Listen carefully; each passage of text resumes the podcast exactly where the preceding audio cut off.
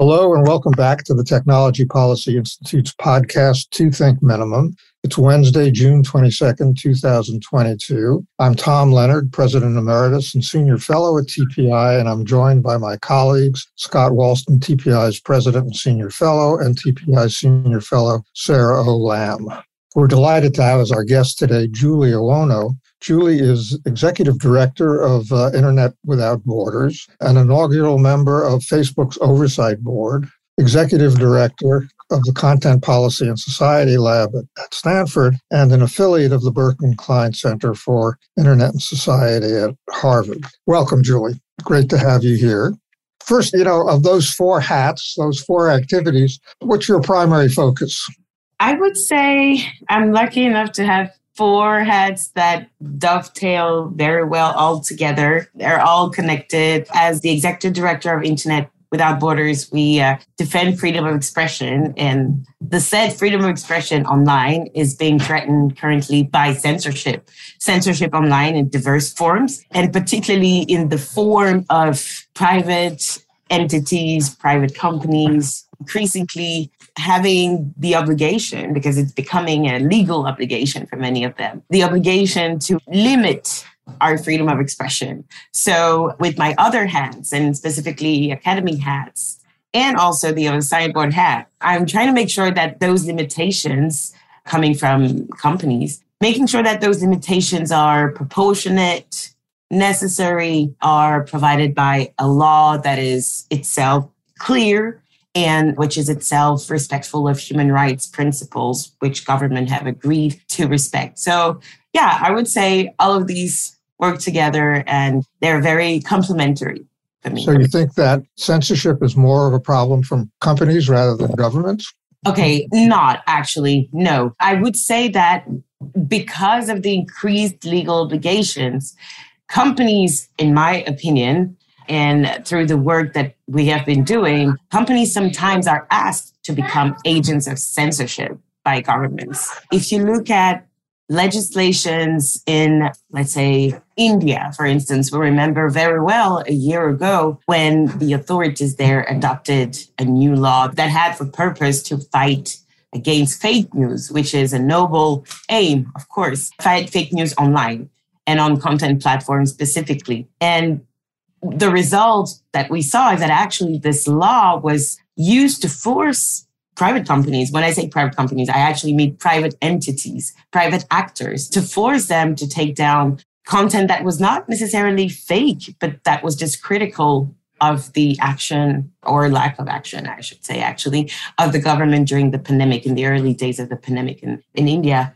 That's one example, but there are so many examples around the world where, yes, companies are being asked to forced to take down without necessarily, you know, having in place the measures to make sure that the take the said takedown or the said limitation of speech is respectful of human rights principles and freedom of expression, particularly, and most importantly, making sure that such takedown, such limitation is actually proportionate to whatever you want to achieve with the, the said limitation. So that's why I'm talking about forced to become agents of censorship. Right. That doesn't mean those companies agree. I think, and I know many of them do not agree. And I also know that, you know, governments are facing an emergency, right, with regards to disinformation online, which is, again, a noble aim. But in the emergency, we never take the time to fully reflect on, you know, what we're asking people. So you mentioned India. Are there other countries that particularly stand out in terms of being problems? Unfortunately, the list is getting longer when it comes to content online these days. I'm thinking, of course, of another country, which is Turkey. Turkey, which took a step further by even requiring the companies, usually US companies, but not only, requiring those companies to have in the country a representative who would be the point of contact for the authorities for any request related to content takedown or request related to content that's not okay according to the government. And that for us is is dangerous, first of all, for the person who will play that role and who will have to sometimes say no to the government. We know that companies, again, do not agree to become agents of censorship for some governments. So sometimes they will say no and say tell saying no to a government can be very dangerous and risky. I'm thinking, of course, about another country which is Russia.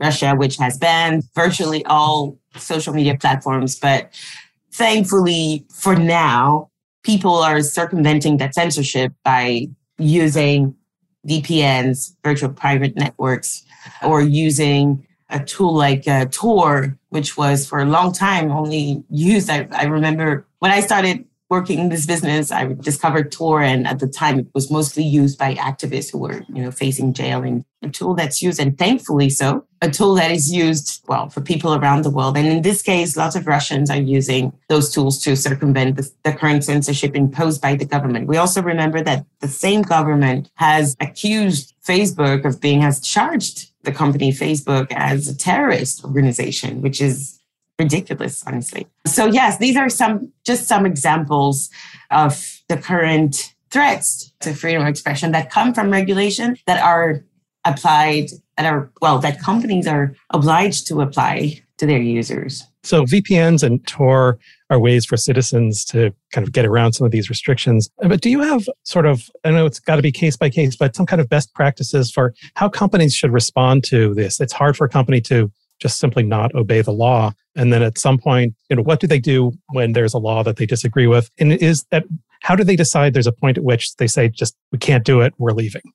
Mm-hmm. So, to your first point, how to disagree with the law as a company, we have seen examples. Of course, we're not telling anyone to violate the law. Instead, what we're saying is first of all, we must be as proactive as possible and dialogue as much as possible, not only with the government, companies and governments behind closed doors, but also inviting to the table civil society organizations, local civil society organizations, which have very thorough knowledge of the threats posed by the said law. We've done this Internet without borders. Sorry, I was about to say it in French. Internet without borders did that in a country that I know very well because that's also where I was born and raised, Cameroon, which it was not a law, but it was a practice rather. They had cut off access to internet completely and then targeted only social media platforms allegedly to fight against fake news and hate speech. Again, noble aim, but terrible and counterproductive mean. And what we did was we understood that what the government was just trying to say is, you know what, we don't understand how come, you know, Facebook and Twitter and the likes do not take down what we see is wrong. Cameroon didn't have a law again on the fake news at the time we were campaigning. So we told the companies, you need to explain, you need to be transparent. The time transparency was not a big thing. That was in 20, 2018. It wasn't such a big thing as it is now, but we told the companies, you must be transparent. First of all, on your community standards.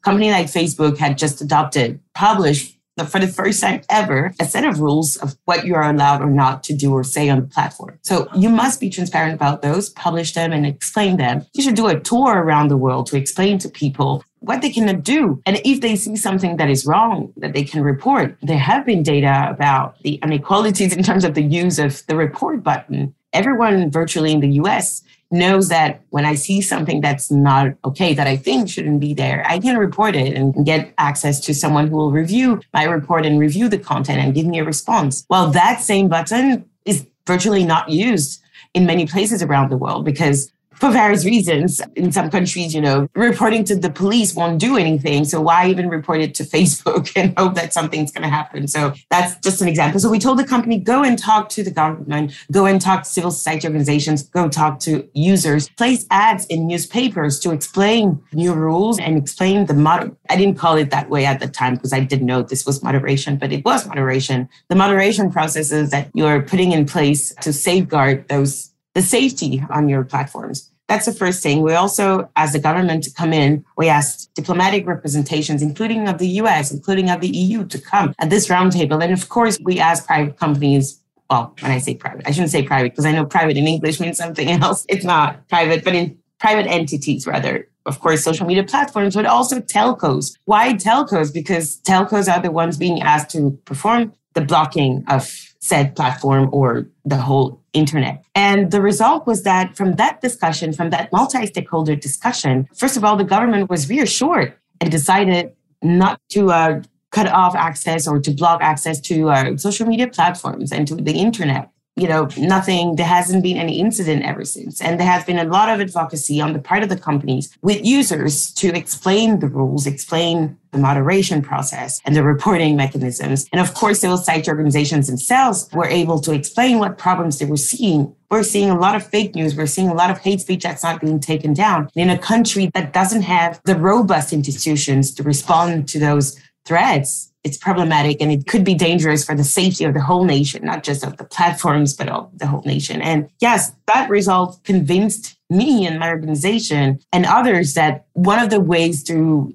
limit a little bit those bad laws is to dialogue a lot, dialogue as much as possible, be proactive. But again, when you have already the law and you have very stubborn governments, because that exists too, there are governments with whom it's quasi impossible to negotiate. As a company, we think companies as when I say we, my organization, we have advocated for companies to become agents, not of censorship, but rather of free expression. Give information to users. We have received this order to block XYZ content or to not operate anymore. We think, for instance, that companies should consider sending out messages about circumventions. What is circumvention? Educating the same way that we were educated about COVID. We've seen that it works, that when we receive messages massively regularly on the platforms that we spend our most of our time on. There is action, positive action. So I think companies should play this role, educate users around the world who live in repressive environments, educate them about the possibilities of circumventing, of continuing to express themselves while also being transparent about what they're facing as a company, the challenges that they're facing as a company working with the government. When a company to enter a dialogue with the government sort of assumes that the government is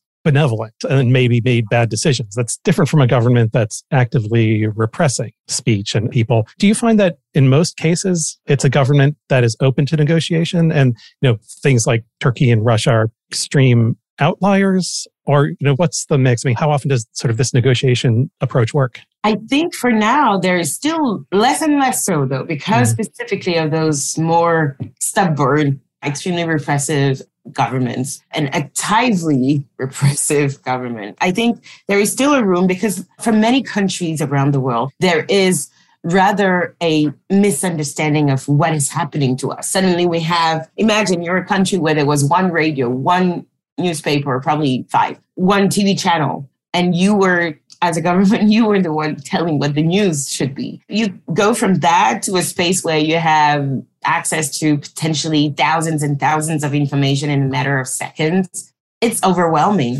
And I want to, it's probably naive, but I don't think it's naive. I think many governments are really lost. I'm thinking, for instance, of another very important country, which is Nigeria. Nigeria cut off access to Twitter, blocked Twitter for several months in 2021, last year.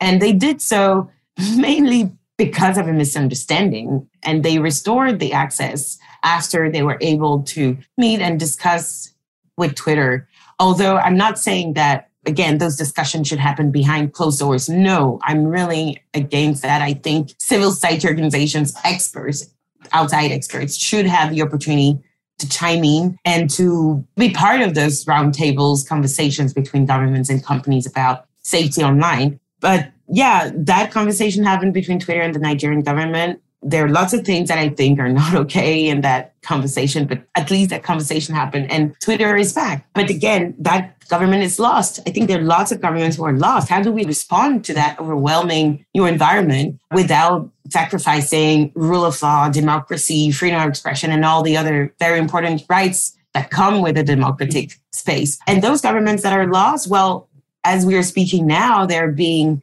I don't want to say targeted, but they're being conversation with more authoritarian regimes who are selling them, excuse my expression, but selling a model, seductive model in which when you, okay, when there's something wrong, just cut off or just censor and put a firewall on your internet infrastructure. But I think it's dangerous. It's counterproductive. Not everyone has an internal market of 1 billion internet users, if you know what top country I'm thinking about. So it's not necessarily a model that works everywhere. I think history has shown that the more free the environment is, the more it profits the whole the society as a whole including socially including economically etc so i think that's where i'm going to end I think it's really high time for nations, democratic nations that we look up to most of the time to, yes, create this space for conversation on what is a democratic way to govern not only internet, but specifically content, because in my opinion, as the years go, content is going to become very important focus with the platforms that are coming up, metaverse, of course, and also Web3, the decentralized ideas around those platforms. So yes, we need a democratic agenda for content governance. Speaking of Twitter, what do you think about Elon Musk hopping into the content moderation debate? And also, you know, his comment that there are a lot of bots on Twitter. How does it feel to hear a leader in tech suddenly get in the middle of your area, content moderation, with everybody who's been in this discussion for a long time? I want to say, seeing the glass half full, there's a positive effect to it because all of these conversations that we're having in expert settings, including at the TPI Aspen Forum last year and many other venues, well, those thank, conversations. Thank you for the plug. I didn't do that on purpose, of course. I mean, we're having a casual chat here. Yes, suddenly those conversations are becoming mainstream. That's amazing. Really, it's a good opportunity, I think, to convince even more people that content moderation or content policy, because I like to think about moderation, just not moderation, but really as a whole process of creating a policy and enforcing the policy. Moderation is the enforcement of the rules, but there is a whole process of creating the rules, which we should also look at as a society. So I'm happy that finally all of these are mainstream. But at the same time, just like many others have told Elon Musk, you know, this is not something that you come in. No one should come into the space with easy solutions because there are no right. easy solutions. You cannot just say, we want to protect First Amendment. Of course, we all do, I think, I hope. But what does it mean when you're having a platform well known for being a space where women are harassed? Women journalists are harassed. When you're LGBTQ participant user, it's difficult to uh, take part in the conversation when you have governments intentionally harnessing the network to spread manipulation, lies, disinformation. It's, yeah, there is no solution, easy solution. So that's why I would say one of my advices, if he wants to take one of my advices, we never know, but not only of me, but from me, but from many others in the space, is please be humble. I have been extremely humbled ever since I joined the Oversight Board. Before that, when I was an activist, I was just thinking, oh, why isn't this billion company taking down? It's easy. You know, they have the means to do that. No, ever since it's I hard joined, to imagine advice yeah. to Elon Musk that he's less likely to take than be humble. well, well, actually, I think some of his answers on content moderation have been somewhat humble. So. Been somewhat I, humble. Yeah.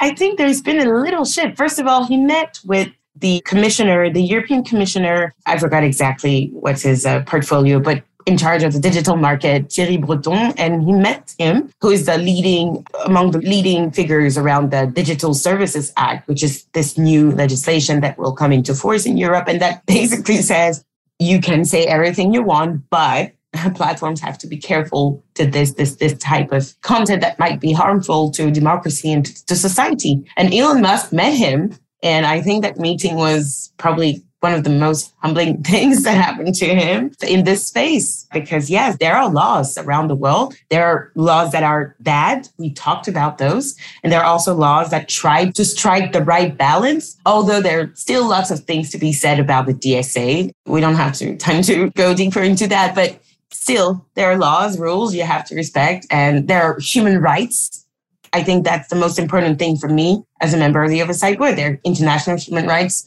law and standards that governments have signed, committed themselves to respect, but also companies have voluntarily, and I would say increasingly society is demanding companies to commit themselves not to violate human rights while conducting their business. And a company like Meta has agreed to do that. Let me ask you a little bit more. Let me try to connect this to the Facebook Oversight Board. I mean, isn't it the case that companies like Facebook and other companies that operate globally really have little choice but to just obey the laws of the various jurisdictions in which they operate because they don't want to get kicked out of the country? I mean, they have a choice to make it with every country. They can either operate there or not operate there. But if they're going to operate there, don't they really have to abide by the laws and conventions of those different countries, really, whether they like it or not?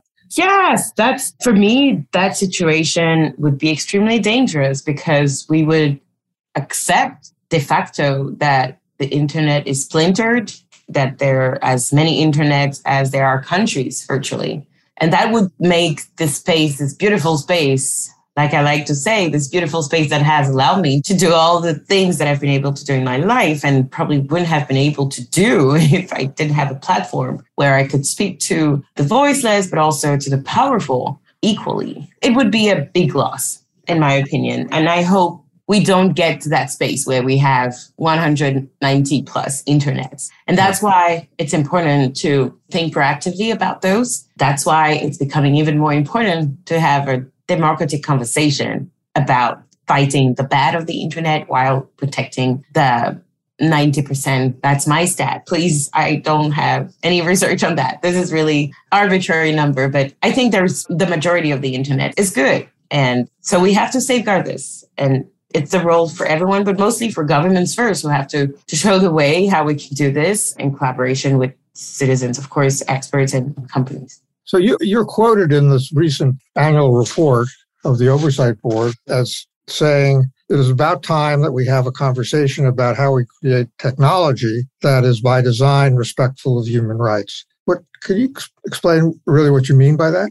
Sure. Historically, what has happened with innovation recently, uh, at least the past 20 years with internet revolution innovation, has been that, well, there is an enthusiasm, you know, we have this incredible tool idea that's going to change the world. And of course, most of the time that does change the world. And we think about what could potentially go wrong after the wrong has happened. We do not have enough conversations, especially with young creators, engineers, innovators, those who are going to, to create the new, I don't want to say the future Twitters, etc. No, they're going to create something different, hopefully. But we hope they won't do that thinking that all human is, you know, we're all good. We are good. I'm a very, I read Jean-Jacques Rousseau, the philosopher, the French philosopher of the Lumière. He says mankind is by design good, but with society becomes bad. I'm paraphrasing here that is true.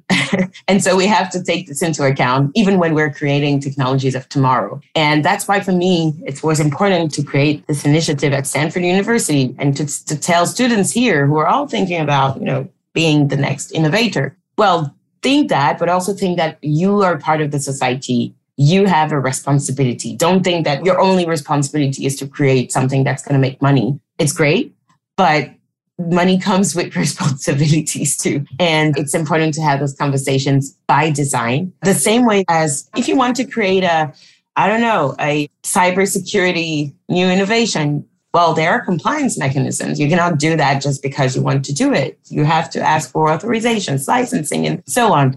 I think we should do the same with safety. If you want to create, let's say, social media platforms, what are your safety, the safety features that are by design in, in what in your product. Yes, that's what I meant by this quote. So maybe I should ask you a question since uh, we're having these congressional hearings about the events of January 6th, and probably the most publicized case that the Oversight Board had to deal with was probably the case of taking President Trump off of Facebook and making a recommendation as to how the company should treat that case. But kind of getting stepping back a little bit from the particular case of him, has the oversight board or has the company, to your knowledge, done any research into? I mean, everybody says, well, uh, you know, that social media was some people say largely responsible, partly responsible for the whole episode. But obviously, we know that in history, we've had episodes like that long before social media ever existed. So, has the Oversight Board, is that within the domain of the Oversight Board to look into issues like that? What is the responsibility of, mm-hmm. of a, a company like Facebook and other social networks? That's a very important question, especially uh, with the current hearings, as you mentioned. What I can say for sure, and which is within our remit, we can't coach the company. I mean, our responsibility, our mandate is to make decisions on the cases that are presented to us and to make recommendations on the request of the company.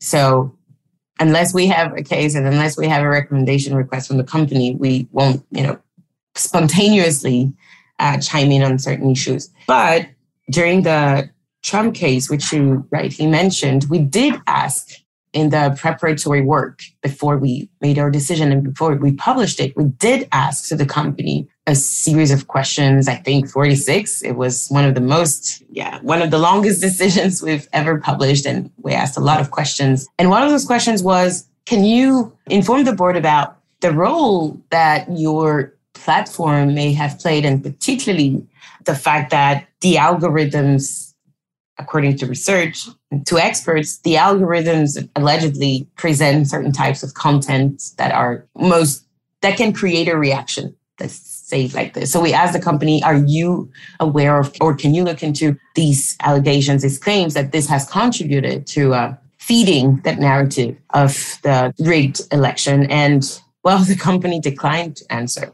So for us, it was not a failure that the company would decline the answer. The victory was rather that we could have that conversation in public and have the company respond negatively, of course, but nevertheless responding to that claim. And the fact that the answer was no, we can't talk about that is something interesting to say the least. And hopefully, like in other in other cases and on other issues, hopefully has led organizations working, doing advocacy on this work to ask even more pressing questions to the company about that specific point. Yeah. So it wasn't a failure, but rather for us, I think a very important moment where we could have this back and forth on this subject, particularly, and others in the decision. Well, company, I mean, obviously for a company like Facebook, their business is to present people with content that they're interested in, get clicks, which I am. Some people criticize that as a business model. I personally think it's it's a fine business model, but obviously then there's a question of differentiating different types of content because some, you know, some content is innocuous or beneficial, and obviously some content is potentially harmful. Mm-hmm. So how should a company, you know, how should, it's not, I mean, is the problem the business model that they're going after clicks or is it something different? I would say that, and I will speak very personally here. I'm not, you know, speaking for any of the organizations that I'm affiliated with. But personally, I'm becoming increasingly convinced that it's exhausting to always be in the reactive mode of reacting to content, reacting to scandal, reacting to individual. It's really exhausting because there are billions of contents that potentially we would react billion times a day. So I would say instead, and that's to respond to your question, Instead, where we should be focusing on having the conversation right now is does a company have the safeguards to make sure that with XYZ business model, it's not going to have an adverse effect on speech, on right to safety, on many other consideration, but specifically on safety. And we don't have that as of now. As of now, many of the conversations when it comes to content and how this content is governed. Many of these conversations are ad hoc, case by case. Yeah. And the rules change as, you know, things go wrong or things work, which is interesting, but it's, I don't think it's sustainable. We need finally this content realm to have real conversation about what does, okay, where do we put rule of law in all of this? Okay. How do we make sure that we have rules that are clear from the get go and that we have a moderation process in place that will help us not lose on the business front, still allow us to do whatever we want to do with the business model. Although, of course, there are other considerations taking place and could take into account, sorry, including privacy considerations. But how do we do that as a company without sacrificing the importance for our users to feel safe on our platform, to feel that they understand clearly the rules, to feel that they're in an environment where they know there is fairness for them. I was about to say for us. Yes, for us. We can be on a space where we are not scared that XYZ moderator, whom we're not even sure speaks our language or understands our context, or XYZ machine learning model has decided that from now on I cannot say anymore, I don't know, queer, for instance. Well, how can we move from a space where we're making rule case by case, day by day, scandals by scandal, to a place where we know, okay, I go on any platform and I know that these are the processes, these are the rules, they're clear. I know that every year XYZ community standards was enforced this number of time by this type of moderator, automated or human, and a space where I feel comfortable as a user that I'm not going to face at any point any form of arbitrary. And that for now does not exist because we are still operating, as I was saying, reaction by reaction. And yeah, for me, it's not sustainable. We really need to move to a space where we're having conversation on rule of law, democratic principles, and what does that look like to implement this in a concrete way when we're doing content moderation on platforms. So, so this kind of actually go, maybe goes back to something you said earlier that our approach to this is being challenged by countries like Russia and China that just say, all right, just put in a firewall, cut off everything. But then the alternative is this really hard set of conversations without easy answers. And does that in some ways work in favor of the countries like China and Russia because they come in with an easy solution that might be attractive to certain governments? I don't think so because I still I'm still convinced that many around the world see the reality which is the more free as we were discussing earlier the more free the more positive effects on society and on economy, because that's another consideration that's important for governments. They don't want to, when you cut up, as like I was saying, not everyone can have 1 billion internal internet user. That's a very harsh reality, but it's true. So how do you do when you build a firewall that, you know, blocks your citizens from the rest of the world. Is it sustainable? I don't think so. There have been extensive studies on the effect, the economic effect of internet shutdowns and social media blockings around the world. I've contributed to many of those reports. And it's a matter of, I think the Brookings institutions in 2016 had put out a report that said that in that year, internet shutdown had cost more than $2 billion. And we were just in 2016 where there were just a few internet shutdowns. So I'm sure if we did the maths today, when there have been many, many, many dozens more of internet shutdowns around the world or social media blockings, that number has probably skyrocketed. That's a consideration that's important for governments. Many governments rely on internet on the internet revolution to leapfrog their economy. So do you want to risk that? Just for the sake of fighting fake news or actually fighting news that you don't agree with?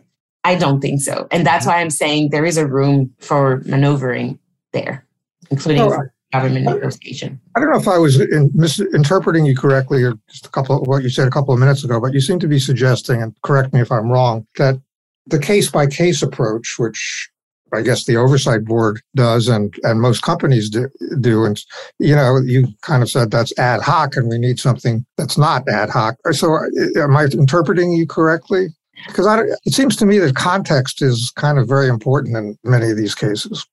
So, I'm not saying that we shouldn't have ad hoc conversations. Of course, there should be that's going to be the work of content moderators but i'm not a content moderator. The board is not a content moderator. What i'm saying rather is above the daily enforcement because that's going to be needed always we need those content moderators need clear guidance which as of now don't necessarily exist in all spaces. And that's the space where i was talking about the importance for the companies to consider that at the highest level of the company and also for the oversight board to consider that. And that's what we're doing at the board. Of course, we receive day by, well, individual cases, but frankly, out of the 1.5 million cases that we had appeals requests that we had received by October 2021, if I remember well, we have published 23 decisions. How did so it's not a case by case. Speaking, of content moderation, who goes through these 1.5 million and decides which ones you're actually going to look at? Seriously. Okay, so to be frank, to be fair, out of the 1.5 million, there are also, you know, I don't like your CEO appeals. Like, so th- th- there's a big filter with that, of course. Um, but then the cases that we try to generally, is it a largely a machine that goes through them and and sorts them? That's a great question to which I'm not in a position to answer with the most accuracy simply because I'm not in the process of that filtering. We as the board, we have told our administration because we're supported by a, an administration that's staffed with a lot of people. I don't have the exact figure, but anyway, we're being helped by them. So, but what we told them is here's what we want to focus on. We want to focus on, of course, community standards that pose significant threat and that raise significant questions. Platform and we also want to look at cases that raise significant content moderation challenges for the company. For instance you talked about the most famous case.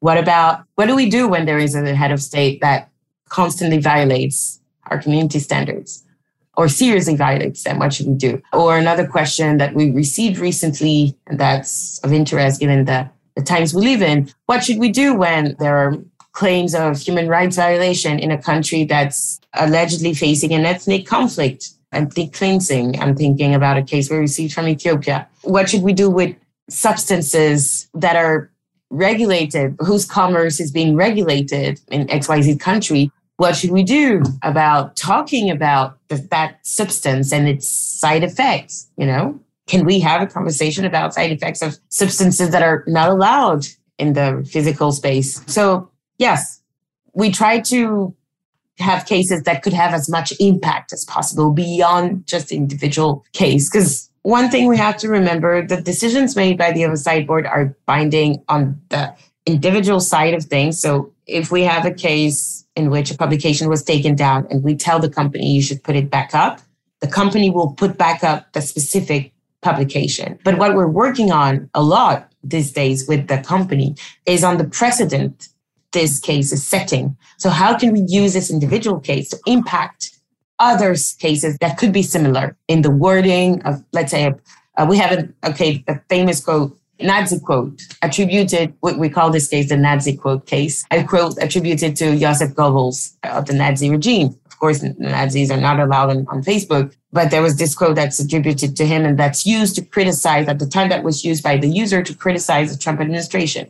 Now it's being used to criticize, I don't know, the COVID response of the authorities in India or you name it. So we told, we're discussing with the company in the implementation committee that the oversight board has set up. We have set up this new committee to follow up on the recommendation we made to the company and on decisions that we've made. So we're following up. How are you treating Nazi quotes that are similar to this one in other contexts? Are you enforcing the case that we, the case decision we made two years ago in those other contexts? So yes, there is a contextual part, which is extremely important and which is going to remain essential because billions of content published every day, every second even. But nevertheless, we need to have these overarching principles, guidance that are strongly, in my opinion, embedded in rule of law principles and, of course, in human rights considerations. So, one final question, because I think we may even have gone over our time. So, if Elon Musk does take over Twitter, would you advise him to set up an oversight board? That's a great question. I mean, I think we do have some very robust decisions that have inspired other companies. I know it. I've talked to many other companies, and yeah, many look up to what we publish, what we say. So I would say, yes, pay attention at least to the work that we do. And it, yeah, if we could be an inspiration, that's fantastic. Let's chat. Has he asked you for your advice? Oh, not personally, not me. Oh. No, I'm not that important. I have more important colleagues I work with who I'm sure probably will talk to him at some point, but no, not to me. Well, thank you very much for taking the time to do this. It was very interesting. Uh, we appreciate it.